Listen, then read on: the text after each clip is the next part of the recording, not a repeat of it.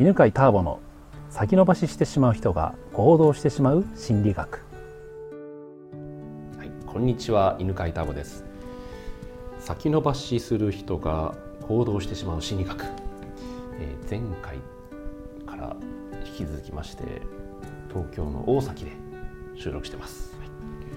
風邪ひいちゃってね子供の風邪もらってもう一家全員風邪ひいてるという感じなんですが、えー今日はね柳井奈々さんとエリンさんにまた来てもらってますがちょっと前回の感想からまた聞こうかな。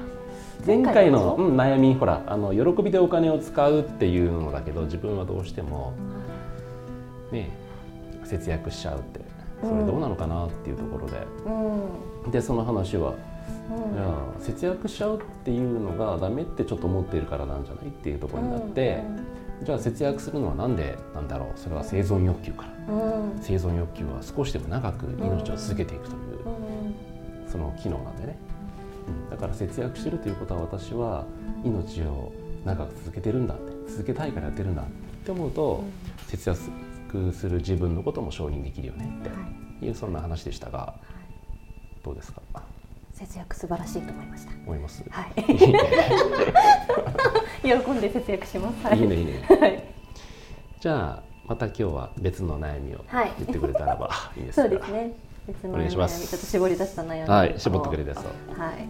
えっと今お仕事の悩みなんですけど今あの、そのメイクセラピーもやりつつ、ん。その自分の講座もやってて、うん。受講生もやりつつ、まあ、専門学校でも教えつつ、で空いてる時間にそのカウンセリングやってるんですよ、うんうんうん今日もさっきカウンセリングやってたね。時間だったんですけど、私カウンセリングがやっぱ一番好きで,、うん。でずっとカウンセリング一日やっててもなんか疲れないので大好きなんですよ。へでカウンセリングの数を結構増やしたいなと思って、え、うん。えー、とやってて今結構本当に増えてきて継続で毎回来るのでうん。で今結構もうパンパンなんですよカうんうん。ウンセリングは。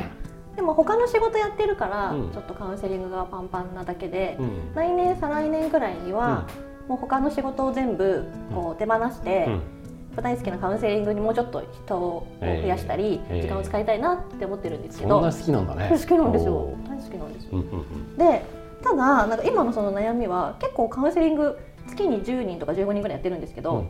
やっぱ守秘義務あるじゃないですか。カウンセリングって、うん。内容を書けないのと、うん。やっぱあとあの顔出ししたくないっていう人が結構多いので、うん。結構1日に 2, 人とか3人とかやっても、うん。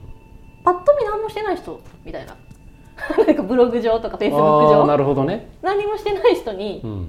見え見えるじゃないですか。見えるね。で今後今はいいんですけど、うん。今後はじゃあ倍とか3倍ぐらい人数増やしたいなって思った時うに、ん。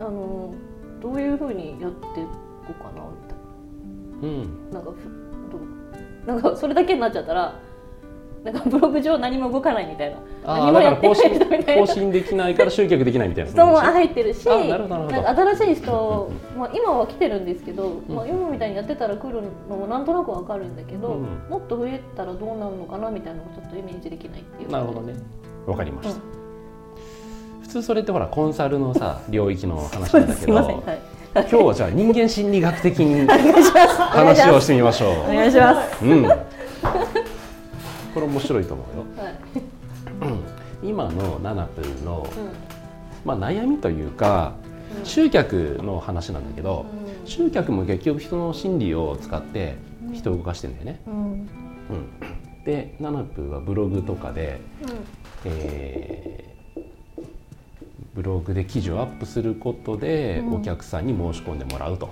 うん。でもカウンセリングは記事がねあの内容書けないからうんブログが書けないのでお客さんの集客これ以上やるのは難しい部分があるなってそういうことだよね。うん、集集客なんか集客はもしかしたらそのテーマ決めてこういう人にどうですかみたいな書き方はできるなって思ってるんですけど、うんそのかやってますよっていうなんか活動報告みたいなのができないっていうふうに思ってるってへ感じです。えなるほどね。うんじゃあ活動報告何のためにやるの？活動報告もちろん集客なんですけど、あじゃあ集客だよ結局ね。うん、だから集あとで客じゃない。もでもそうですね。集客と。あ集客とまああとなんかやってるぞってやっぱ承認欲求ですかね。あ承認欲求だよねやってますみたいな。私ーこんなにやってますみたいなうん。のをやっぱ出したいのかな、出したいの私かもしれないね。気づいた。あもうなんか気づ気づいたか認めたいんですよ。そうだね。じゃあ今目的2つ分かったね。ナナプにとってのブログは一つは、えー集客したいっていう目的とだから最初の悩みの話で言うと集客どうしようかなっていう感じだったんだけど、まあ本当の部分ではうん。他の人からの承認、うん。うん。うん。が悩みだったんだよね。ですね。ですね。はい。で、えーこれ毎回説明してるんだけどさ今日から初めて聞く人もいるからはい。人間の心理というのはピラミッドの構造になっていて、で一番下にの段が生存欲求。そしてその上に安全欲求。その上に社会的欲求。その上が承認欲求。で一番上が実現欲求と。こういうふうに重なっていて下の欲求がある程度満たされると次の欲求が出るというのが人間の心の仕組みなんだよね。うん。で、えー今の面白い話で本当に。あのこの構造通りでさこれから私は新しいえーカウンセリングを新しいじゃないかえーカウンセリングを中心にやっていきたい。カウンセリング中心。これは実現欲求なんだよね。はい。そういう新しい状態にしたいというのは。うんでもそのエネルギーが出なかったわけ。つまり承認欲求がちゃんと満たされてないのでカウンセリング中心にできないなってなっていたわけ。でその原因は何かというとカウンセリング中心にしてしまったらば私は社会的になんかあまりちゃんと働いてない人に思われちゃうんじゃないかと。いうのがあったんですね。うん。っていうことはあの自己承認と他者承認のねはい。関係というのはこう二重のコップになっていてね、はい。えー、と大きいコップとちっちゃいコップを想像してくださいね、ちっちゃいコップは内側にあるコップが、えー自己承認自分を認めるというやつ。で周り、えー外側にある大きいのが他者からの承認。で他者から承認を受けたとしてもこれ高さとしては自己承認の方が高い位置にあるので他者承認いくら満たしても自己承認まで入ってこないんだよね。だから例えばナナ君がねカウンセリングすんごいやってるよねって周りの人に言われても私は全然できてないと思ったらばいや全然できてないんですってやっぱ言ってしまうわけでね。でそれは他者承認いくらされても自己承認の中には入ってこないから。やっぱりこの自己承認というのは自分で満たさなくちゃいけないんだよね。ナナ君にとっての今の、えー成長の鍵は私はちゃんと働いてるって、うん。っていうのをまず自分で認めること、うん。うん、そしたらそれを人に認めてもらうかどうかってそんなに重要じゃなく感じてくるから。はいうんうんうんうん。で、えーっていうのが一個の話かな。はい。うん、でもう一個ね、まあ、ついでに集客の話もしておくと、記事に書けないっていうのがあったじゃん。で記事になんで書くかというとうんこれね社会的欲求と関係するんだよね。これお客さんの社会的欲求。うん。うん。えーで例えば A さんという人がうん。ナナプーのカウンセリング受けました。っはい。ていうのをナナプーが記事にアップすると、うん。見てる人はどう思うか。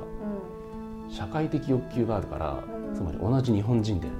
うん。同じような女性うんで同じ30代20代の人。うん会社員。っていう同じ立場の人が取っている行動を見た時に私もやろうかなと思うんだよね。それがね群れの習性なの。社会的欲求というのは群れの欲求で群れっていうのはみんなで同じ行動を取りたいっていううん。そういう欲求なんだよね。で体験談とかはねなぜブログに載せるといいかというと、えー大きい意味での日本人同じ世代の人が、まあ、群れの仲間なんだよね。その人たちが取っている行動をなんか取ったらいいんじゃないかなっていう気持ちになるわけ。だからブログにね体験談とかを載せるといいんだよね。ということは、うん。えー、とほらカウンセリングの内容をさあんま書けないよね。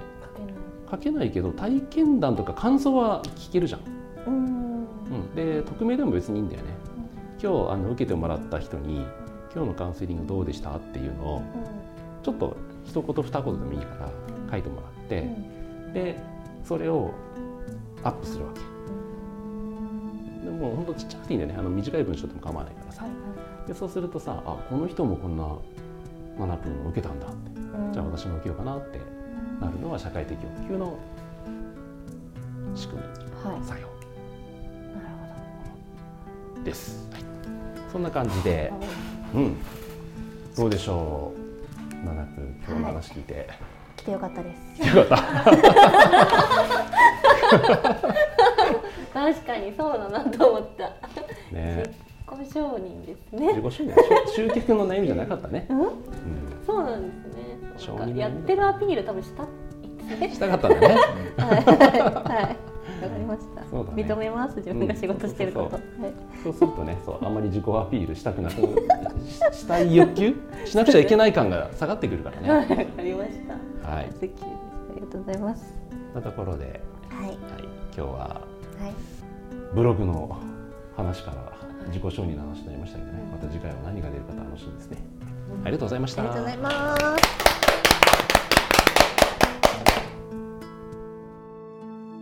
では最後にお知らせがあります。2016年の11月から、犬飼ターボのセンターピース1日集中講座というですね、人間心理学の講座が始まります。ポッドキャストを聞いている方は特別価格で参加していただけます。1日集中講座の申し込み欄の一番下にですね、紹介者欄というのがあります。そこに、ポッドキャストと記入してください。通常3万円のところが、なんと8000円プラス税で受講することができます。ぜひインターネットで、犬飼ターボセンターピースで検索してくださいね。目の前で直接犬飼ターボの講座を聞いてみてくださいね。この番組は、犬飼ターボ、ナビゲーター、竹岡由伸でお送りしました。